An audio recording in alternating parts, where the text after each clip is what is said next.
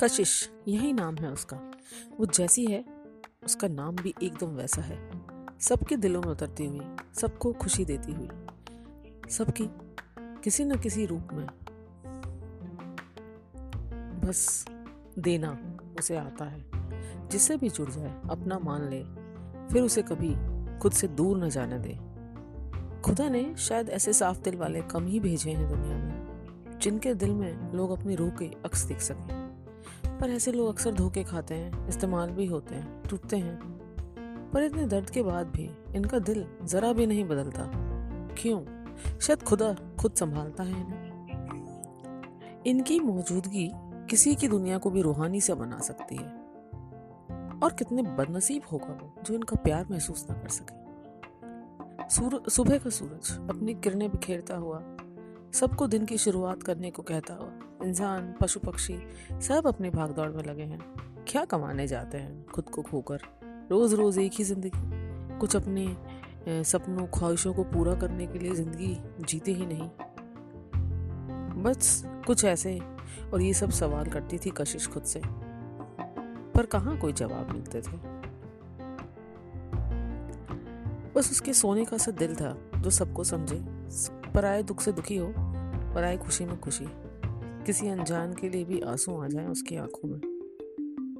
इन सबने कशिश को लिखना सिखा दिया था।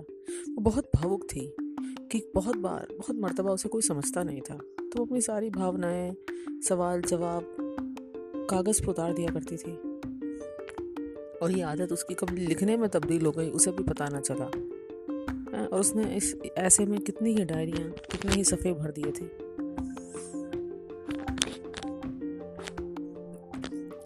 जब कभी उदास होती तो अपने लिखे हुए को पढ़ लेती थी। तो कहीं ना कहीं, वो उदासी भी हल्की सी मुस्कान उसके लबों पर ले आती थी। बस ऐसी है हमारी कशिश। घर में सबकी लाडली, सबकी चहेती, बहुत सारे प्यारे प्यारे दोस्त। पर न जाने क्यों उसके अंदर एक अकेलापन बसता था। जो शायद वो कमी उसकी कलम और डायरी पूरा करते थे। रोज़ अपने सारे काम निपटा के कशिश सबसे ज़्यादा इन्हीं के साथ अपना या क्वालिटी टाइम फील करती थी। कशिश ने आईटी इंजीनियरिंग की थी। बहुत अच्छा जॉब था उसके पास। अच्छी पोस्ट थी, खूब अच्छी नौकरी थी। और वो नौकरी की वजह से अकेली एक फ्लैट लेके शहर में रहती थी। उसकी फैमिली पास ही के शहर। संडे या महीने में एक बार वो अपने, या तो वो चली जाती थी या उसके फैमिली वाले उससे मिलने आते थे। और बाकी का सारा दिन तो आपको पता है किस तरह की जॉब्स हैं, उसे में निकल जाता था। उसके स्कूल के कॉलेज के इंजीनियरिंग के बहुत सारे दोस्त थे। जैसे हम सबके होते हैं WhatsApp Facebook Insta video call audio call सबसे हम लोग जुड़े हैं, है ना? सब एक दूसरे के टच में थे। पर क्या सब वाकई हम लोग एक दूसरे के टच में हैं? बस उसका स्वभाव भी ऐसा था कि एक बार जब किसी को दोस्त मान लिया तो दोस्त मान लिया हर तरह से उसके साथ रहो, निभाओ। चाहे उसे वो साथ मिले, ना मिले। और वो थी भी बड़ी भोली। जब कभी उसकी ज़रूरत पड़ती है उसके दोस्त साथ नहीं होते तो उनसे लड़ती थी, झगड़ती थी, पर रह रहती उनके साथ ही थी।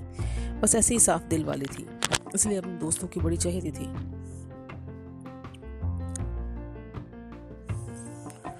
नौकरी की भाग दौड़, कुछ अकेलापन, कुछ तनाई इन सबने उसकी उस टैलेंट में और निखार ला दिया था। रोज़ाना सोने के बाद।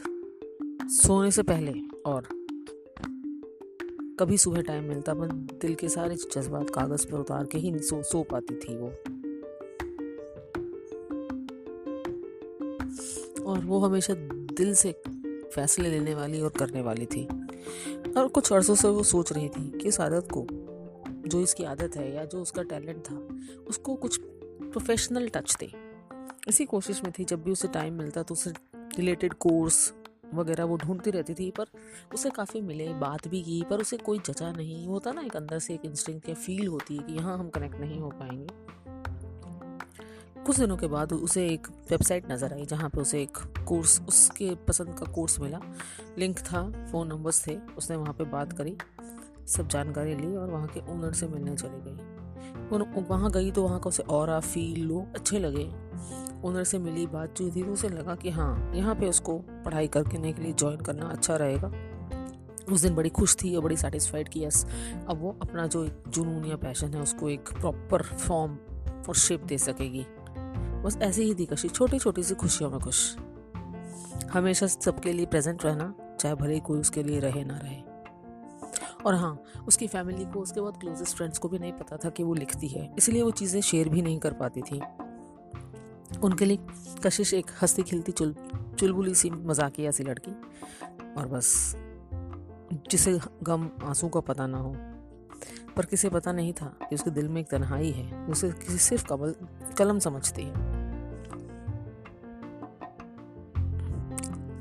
बस वो दिन आने वाला था, जो उसके, उसे, उसके ही कितने ही आयामों से रूबरू कराने वाला था।